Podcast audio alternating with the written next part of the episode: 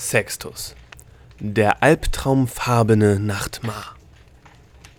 Wie jedes Mal am Ende ihrer Wanderungen durch das Schloss war Prinzessin Delia nun am Fuße ihres eigenen, des siebten Turms angekommen und stieg die 777 Stufen hinauf, um sich, wie sie hoffte, endgültig bettreif zu laufen.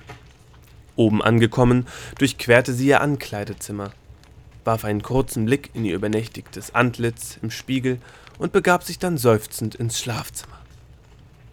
Dort taumelte sie zu ihrem Bett, auf dem sie hoffentlich bald in einen tiefen Erschöpfungsschlaf fallen würde.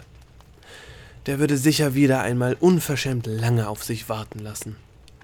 Aber das war ihr gleichgültig, denn es gehörte zu den bizarren Eigenschaften ihrer Krankheit, dass selbst Erschöpfungsschlaf ihr keine Erholung verschaffte, sondern sie nur noch mehr auslaugte. Und auch, dass sie sich eigentlich immer am ausgeschlafensten fühlte, wenn sie gar nicht geschlafen hatte. Obwohl Delia das niemandem so richtig erklären konnte, nicht einmal sich selbst. Egal. Irgendwann würde sie in diesem gespenstischen Dämmerzustand fallen, in dem sie dann nicht mehr wusste, ob sie a. immer noch wach war oder b schon mehrmals eingeschlafen und jetzt wieder wach oder C fest eingeschlafen war und immer noch träumte. Oder D eventuell eine Ameise auf dem Mars war, die davon träumte, eine zamonische Prinzessin zu sein. Um sich bis dahin abzulenken, stellte sie sich, wie so oft, eine möglichst unlösbare Aufgabe. Prinzessin Delia dachte darüber nach, wie sie ihre Träume ordnen konnte. Genauso gut hätte sie sich fragen können, wie man einen Zwielichtzwerg folterte. Träume zu ordnen war so unmöglich wie ein Hemd unter Wasser zu bügeln. Aber Delia liebte solche Aufgaben. Das waren die besten. Niemand kann sich an all seine Träume erinnern, dafür sind sie viel zu bescheuert und zu zahlreich, aber manche sind unvergesslich. Wie konnte sie diese besonderen Träume aufbewahren? In Traumschubladen vielleicht? Oder in Traumkartons? Oder lieber in offenen Traumregalen, so wie Bücher. Das war übersichtlicher. Konnte man Träume stapeln? Auf Bügel hängen? Zusammenfalten? Oder wie Söckchen aufrollen? Was hatten Träume eigentlich für eine Form? Alle die gleiche, so wie Eier? Oder eine ähnliche, aber immer leicht veränderte, wie Tassen? Oder jedes Mal eine komplett andere Form, wie Wolken? Ein schönes Wort für ihre Träume war ihr immerhin eingefallen. Luxionen. Das war eine Wortschöpfung aus Luxus und Visionen. Denn luxuriös waren diese unvergesslichen Farbträume allemal, klar und voller Licht. Außerdem waren Träume ja eine Form von Visionen. Wer viele Luxionen hatte, war Luxionär. Perfekt. Um die Frage zu beantworten, wie man Träume am besten ordnete, um sie auch wiederzufinden, schien Delia ihre Form wichtig. Aber hatten Träume denn überhaupt eine Form? Nein, hatten sie nicht, entschied Prinzessin Delia energisch. Träume waren gestaltlos, wie Ängste oder Wünsche. Und dennoch gab es sie. Träume waren konkret, auch wenn man sie nicht greifen konnte. Nach welchem anderen Kriterium also könnte man sie ordnen? Delia dachte nach. Größe, Länge, Höhe oder Breite? Mein Traum gestern Nacht hatte leider nur Traumgröße 36. Er drückte etwas an den Synapsen. Blödsinn. Und wie soll man die Länge eines Traums messen? Mit einer Uhr oder einem Zollstock? Wiegen konnte man Träume auch nicht, obwohl die Vorstellung einer somnambulen Traumwaage reizvoll war. Man könnte in Mondphasen wiegen oder Träume deuten? Das kam nun gar nicht in Frage. Das war etwas für Astrologen und Kaffeesalz, Kaffeesatzleser. Also dann erstmal wenigstens ganz grob normale Träume von Albträumen unterscheiden. In solche, bei denen man ruhig durchschlief und die anderen selteneren, aus denen man schweißgebadet und schreiend hochschreckte. Ja, na gut, das waren zwei Kategorien immerhin. So wie bei feiner und grober Leberwurst. Da gab es ja auch nicht hundert Sorten dazwischen. Dann brauchte Delia zum Ordnung halten lediglich einen Traumschrank oder einen Albtraumschrank, oder? Nein, unmöglich. Nur zwei Schränke, das war keine repräsentative Traumgarderobe für eine Prinzessin. Die Hofschranzen würden sich das Maul zerreißen. Hatte die Prinzessin denn so wenig unterschiedliche Träume, dass zwei Schränke ausreichend waren? Und dann würde sicher das Getuschel über ihre Schlaflosigkeit wieder losgehen, ausgerechnet jetzt, wo sich alle damit einigermaßen abgefunden hatten. Nein, es musste doch mehr Unterscheidungskriterien für Träume geben zum königlichen Henker. Mehr Schränke mussten her. Schon aus Repräsentat Repräsentationsgründen. Farben fiel ihr plötzlich siebenteils ein. Vielleicht könnte man Träume nach Farben ordnen. Sie erinnerte sich, dass ihre erinnerungswürdigen Träume meistens farbenfroh waren. Aber was für Färbungen hatten sie eigentlich? Auf jeden Fall andere als die der Wirklichkeit, die ja immer gleich waren. Exakt benannt, präzise, spektral vermessen und nach Skalen genormt. Rot, Orange, Gelb, Grün, Blau, Violett und alle Mischfarben dazwischen. Langweilig.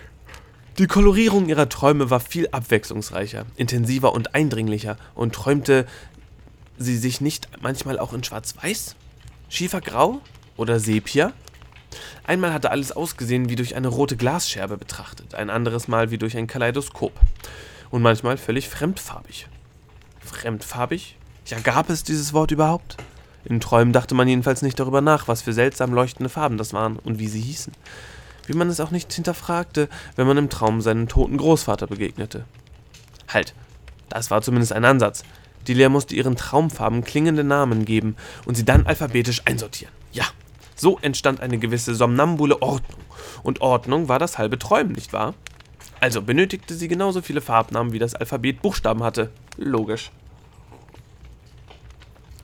A wie Absalabimt.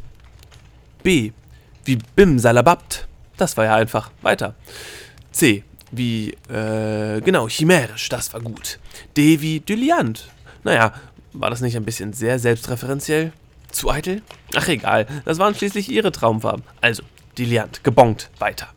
E wie Ektamorph. Sehr gut, das klang blass und kränklich, aber schön. F wie Fantalogant. Oder lieber Fantalogint? Gint, Gint klang mehr nach Farbe. Fantalogint also. G wie Gnün. Das konnte sie sich gut merken, es klang sehr nach einer Farbe. Es gab diesen, diese schönen Leselampen mit grünem Glas, die im Dunkeln so magisch leuchteten. Das war mehr als grün, das war Gnün. Eine Traumfarbe, die auch in der Wirklichkeit existierte. Ha, wie halluzinogen. Huhu, eine mächtig hypnotische Farbe stellte sich Delia dabei vor, die um sich selbst rotierte wie ein Strudel oder wie ein sterbender Stern. I wie indulgant. Diesmal Gant, ganz klar, schon wegen der Abwechslung, eine herablassende, überhebliche Farbe. J wie Jade Gelb. Das war schön verrückt und ein prima Traumname. Dilia stellte sich einen Tiefseefisch vor, der sich selbst in Jadegelb beleuchtete. K wie Knolp. Ein saublöder Name, aber irgendein blöder Name musste dabei sein für irgendeine blöde Farbe. Wie Lollalind. Das klang nach rosa und lila zusammen, aber noch verhuschter. Sehr gut. M wie Monkant. Haben Sie diesen Schal auch in Monkant? Mit halluzinogenen Applikationen? So eine Frage würde Delia gerne einmal in einem Modegeschäft stellen und dann beobachten, wie schlagartig die Arroganz aus dem Gesicht der Verkäuferin verschwand. N für Neidgrün, für missgünstige à la Couleur. O wie Ocelot, P wie permanent, Q wie quogonophob. Eine Farbe, die aussah wie die Angst, auf einen Zwerg zu treten. Eine echte Traumfarbe. Eine Albtraumfarbe eigentlich. R wie Rist. So konnte, so könnte so ähnlich wie Rost aussehen. Aber eher golden.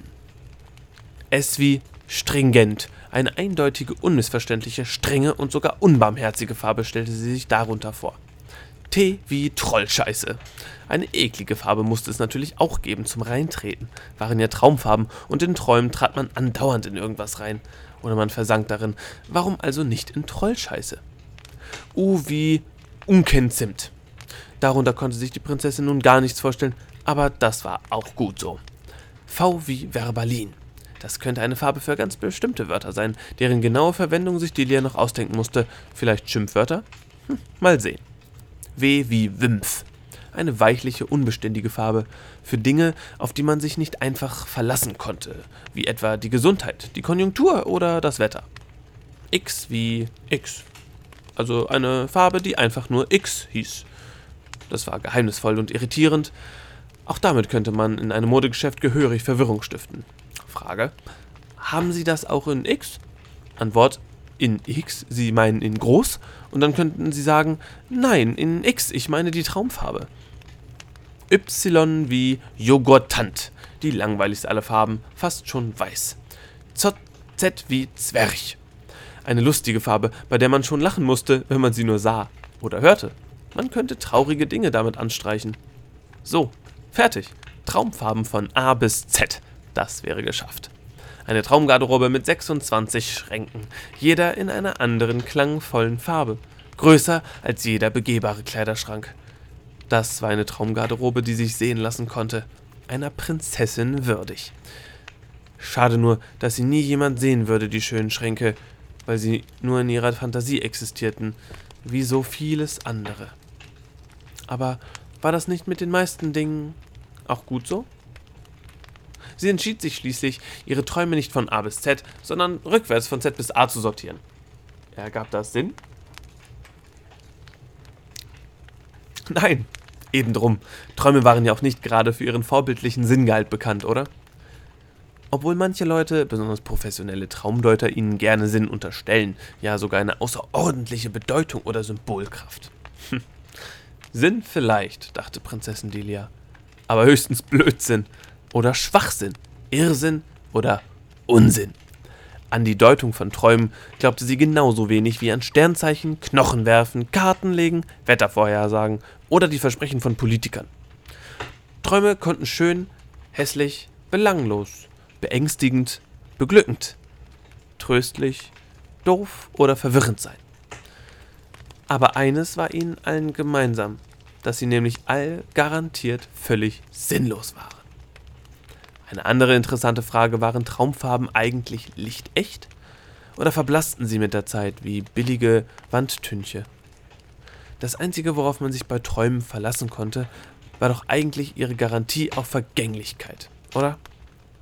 Sie kamen und gingen schnell wieder.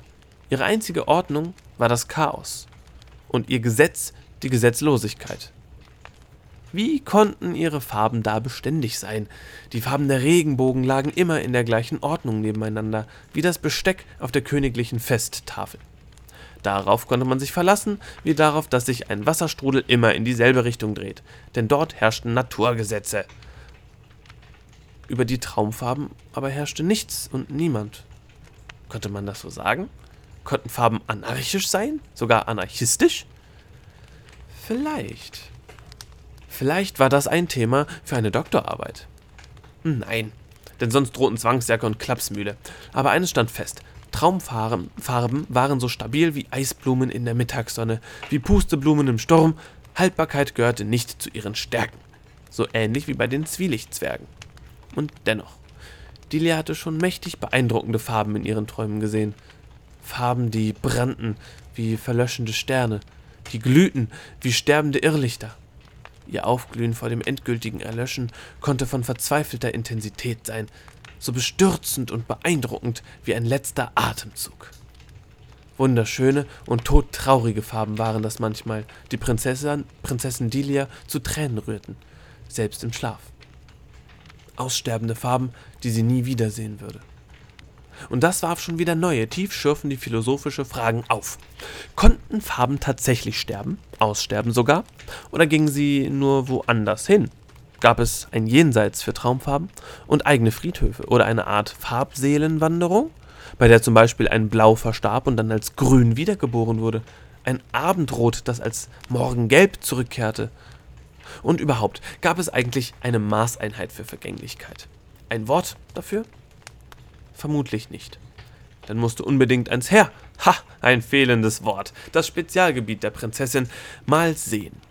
Delia entschied spontan, dass die Maßeinheit ein Schwund bestens geeignet wäre. Ein Schwund, zwei Schwund, drei Schwund auf der nach oben offenen Vergänglichkeitsskala. Warum nicht? Schwund war ein einprägsames Wort und hatte nur eine Silbe. Und das T am Schluss diente dazu, es von dem Wort Schwund mit D zu unterscheiden. Perfekt. Weitere schöne Worte drängten sich auf. Schwundheit, schwundhaft, Schwundität, Schwundismus, Schwundtanz, das Schwund, Schwunten, RCS schwunteten. So ungefähr? Wo schwuntest du hin? Schwundhafte Schönheit. O Schwund, nicht so geschwind. Konnte man eigentlich die Schwundsucht bekommen? War es eine Gewichtseinheit oder ein Zeitmaß? Gab es eine Schwundbegrenzung, eine Schwundhöchstgeschwindigkeit oder eine Mindestschwund? Fragen zogen Fragen nach sich, die alle von Prinzessin Delia verantwortungsvoll beantwortet werden mussten. All diese Überlegungen gingen ihr durch den Kopf, während sie sich auf ihrem Bett ausruhte und wartete, was ihr Morbus nun nach 18 Tagen Schlaflosigkeit mit ihr vorhatte den Rekord im Nichtschlafen brechen oder sie wieder auf diesen grässlichen Planeten schicken. Also lag sie da und zeigte liegend Stehvermögen. Gesunde Leute hätten einfach ein Nickerchen gemacht und über gar nichts nachgedacht. Aber das funktionierte mit Delias Stoffwechsel nicht. Es gehörte nämlich zu den bizarren Eigenheiten ihrer Krankheit, dass selbst der kleinste Schlummer, das kürzeste Nickerchen außerhalb ihrer Nicht-Schlafgewohnheiten sie nur noch mehr erschöpft hätte als die Schlaflosigkeit selbst. Am liebsten hätte Prinzessin Delia den Schlaf per königlichem Gesetz komplett abgeschafft. Lieber heute als morgen. Aber selbst wenn das möglich gewesen wäre, war es nicht auch egoistisch, unmoralisch und diktatorisch? Es sollte ja durchaus Leute geben, die ihren Schlaf mochten, ja, sogar leidenschaftlich gern schliefen. Aber mal ehrlich, wozu war Schlaf überhaupt nützlich, rein ökonomisch betrachtet? Zu nicht viel. Nur steinreiche Hoteliers und geldgierige Herbergsväter profitierten davon, Bettenhersteller und Schlafanzugfabrikanten.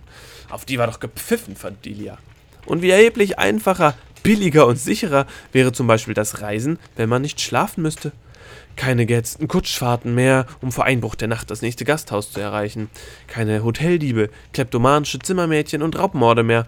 Keine lieblosen Frühstücksbuffets mit lauwarmem Orangensaft und kaltem Kaffee. Keine zu harten, zu weichen oder quietschenden Betten mit schmutzigen Laken. Ja, keine randalierenden, betrunkenen Gäste im Nachbarzimmer, dann könnte man auf Reisen einfach durchmachen bis zu seiner Destination und in der Kutsche glockenwach gute Bücher lesen, statt zwischendurch an drei bettwanzenverseuchten Gasthäusern anzuhalten.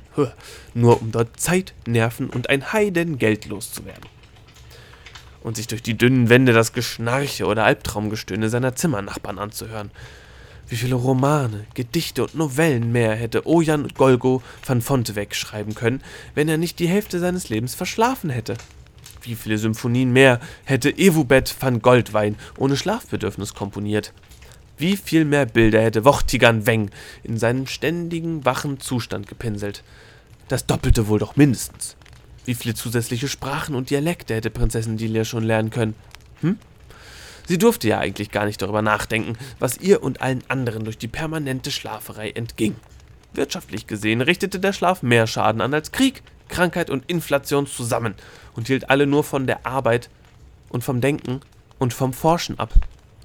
Wir würden, so dachte die Prinzessin heutzutage, wahrscheinlich ein Mittel gegen den Tod erfunden haben.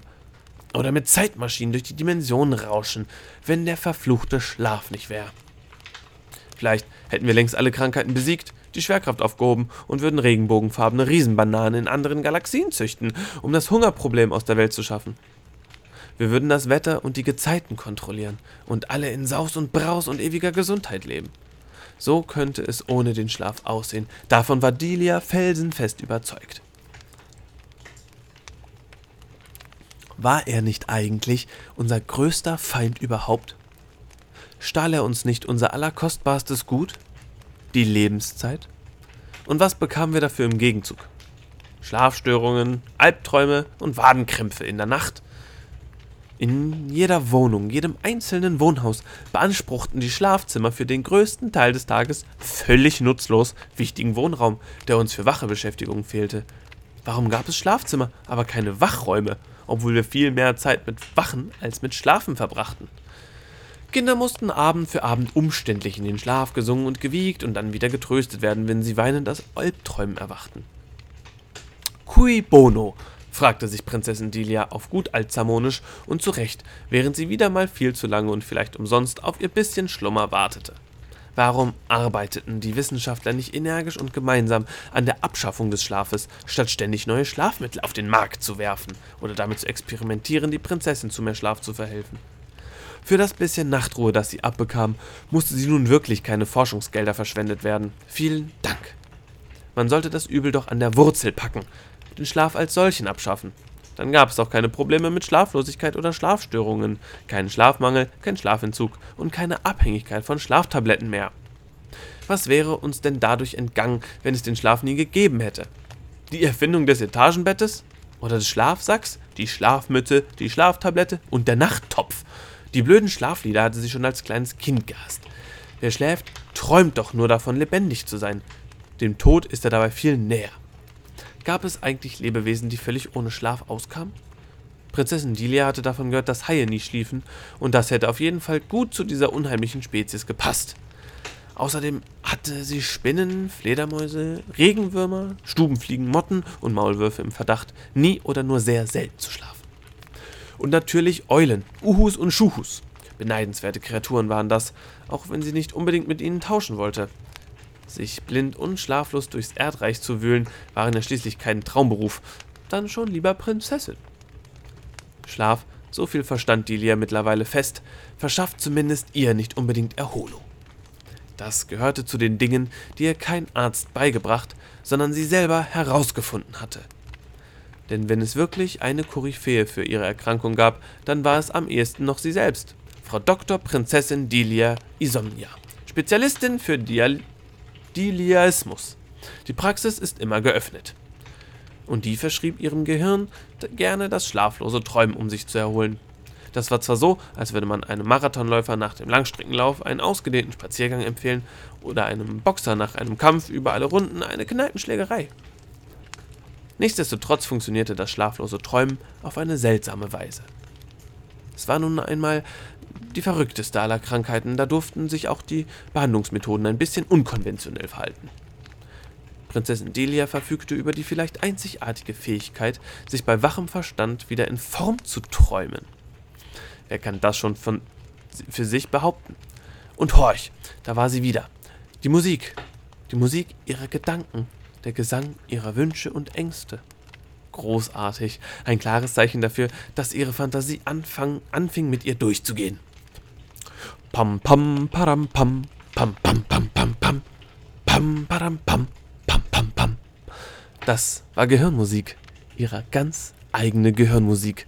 Die unverkennbaren Harmonien ihrer Ideen und Phantasmen echoten langsam anschwellend durch die Gänge ihres Gehirns, im Rhythmus ihrer Synapsen, die tickten und takten wie immer schneller werdende Metronomen.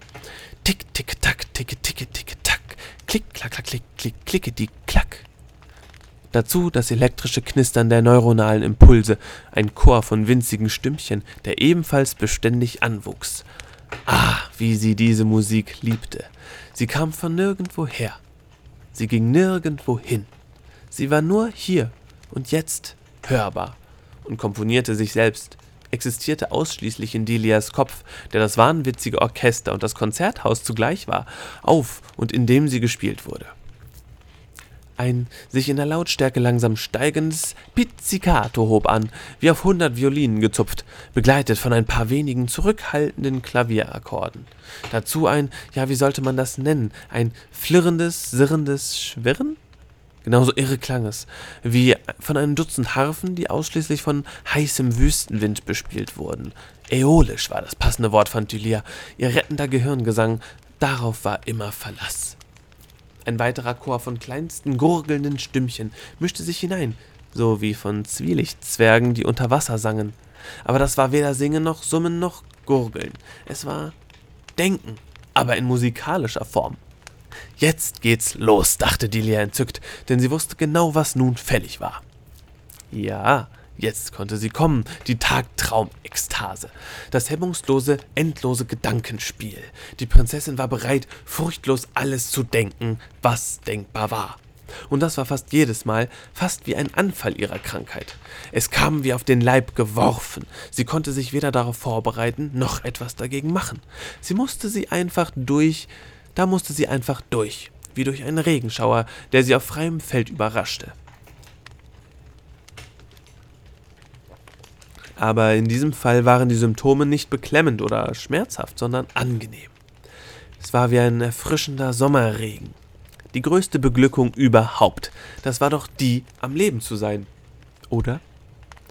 Und diese einfachste und stärkste aller Freuden empfand die Prinzessin am intensivsten, wenn sie derart ungebremst denken durfte. Mit ihren Ideen tanzend zur eigenen Gehirnmusik. Prinzessin Delia schloss die Augen und begann ein vertrautes Ritual. Als erstes musste sie sich an ein Gedicht erinnern, das sie einmal auswendig gelernt und nie wieder vergessen hatte. Das Gedicht, dachte sie fast flehend, das Gedicht, bitte. Und da kam sie schon herbeigeeilt. Ihre jadegrüne Erinnerungsspinne stachste mit spitzen Beinen über das bunte Netz der Erinnerungen und brachte die ersten Zeilen heran. Wenn die Minuten durch die Jahre rufen, flüsterte Delia fast unhörbar, erhebt sich der ewige Träumer über seine irdische Last. Sie verstummte gleich wieder, weil plötzlich eine schwere Last auf ihre Brust drückte. Hey, wollte sie entrüstet rufen, aber es drang kein Laut aus ihrer Kehle. Ihre Atmung war abgeschnürt. Verdammt! Da kam ihr doch jetzt nicht etwa eines dieser blöden Symptome ihrer Krankheit dazwischen. Beklemmung der Atemwege gehörte immer wieder dazu. Urgroßmutter Difficultate minspirandi, war sie das etwa? Ah, aber war sie tatsächlich so schnell schon wieder zurückgekommen? Das wäre ungewöhnlich. Und bitte nicht jetzt. Delia versuchte noch einmal Luft zu holen, doch es blieb dabei. Ihre Kehle war zugeschnürt. Und reißt mitten hinein, deklamierte plötzlich eine tiefe, fremde Stimme das vertraute Gedicht weiter. Ins dunkle Herz der Nacht. Delia erschrak so heftig wie noch nie in ihrem Leben. Sie wollte ruckartig den Oberkörper heben, aber das war unmöglich. Etwas enorm Schweres presste sie fest in die Kissen. Da war jemand im Raum, ein Attentäter, der es in ihr Schlafgemach geschafft hatte? Ihr, ihr Stilgefühl ersetzte das Wort Attentäter mechanisch durch das viel schönere Wort Meuchelmörder. Aber das machte die Situation auch nicht besser. War das eine Palastrevolution? Prinzessin Delia riss endlich die Augen auf. Das erste, was sie sah, war ein wirres Mosaik aus viel zu vielen Farben. Sie blinzelte einmal.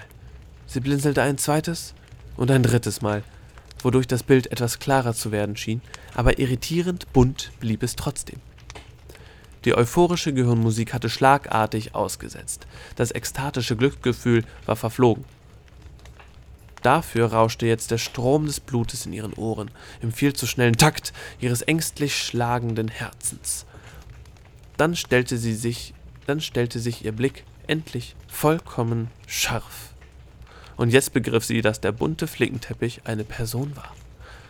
Ein bestürzend hässlicher und kleinwüchsiger Gnom mit vielfarbiger Haut oder war das ein Kostüm? saß auf ihrem Brustkorb. Jawohl, er hockte mit all seinem Gewicht auf ihrem Oberkörper und glotzte sie mit unverschämtem Blick an. Sie war tatsächlich nicht mehr allein in ihrem Schlafgemach. Als sie noch genauer hinsah, konnte sie erkennen, dass die Haut oder war es doch ein Kleidungsstück des Eindringlings aus winzigen, mosaikartigen Segmenten bestand. Schuppen vielleicht, die andauernd die vielen Farben zu tauschen schienen. Aber es war gar nicht der uneingeladene Gast selbst, der sie am meisten ängstigte, sondern wie er sie anstarrte. So schamlos und unbarmherzig, so dreist und durchbohrend konnte nur jemand blicken, der über keinerlei Mitgefühl verfügte über keine Moral, keine Gnade. Jemand, der ohne Skrupel Schmerzen bereiten konnte. Dieser Blick war nicht nur böse, es war der böse Blick selbst. Prinzessin Delia wollte etwas fragen, aber es gelang ihr nicht. Der Gnom legte den Kopf schief, sah sie jetzt beinahe mitleidig an und sprach mit leiser, fast flüsternder, aber überraschend wohlklingender und eindringlicher Stimme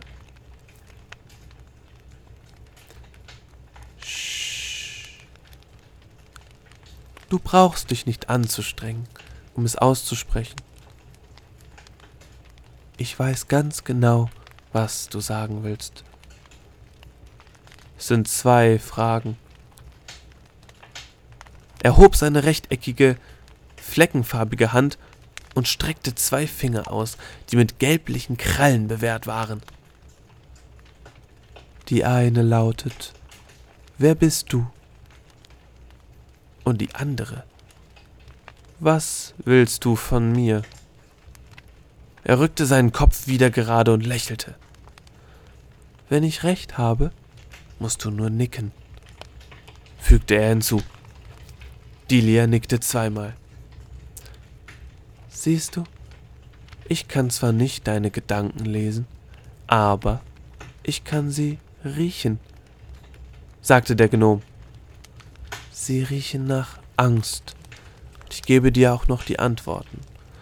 Besonders gerne übrigens auf die erste Frage. Denn ich liebe es, mich auf diese Weise vorzustellen, obwohl die Antwort eigentlich ein fürchterliches Klischee ist, welches ansonsten nur in ganz schlechten Romanen Verwendung findet, wie ich zugeben muss. Aber es bringt die Sache nun einmal auf den Punkt.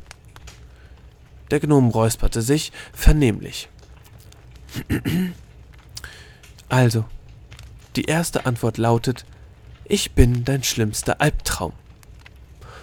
Und für die zweite muss ich etwas weiter ausholen.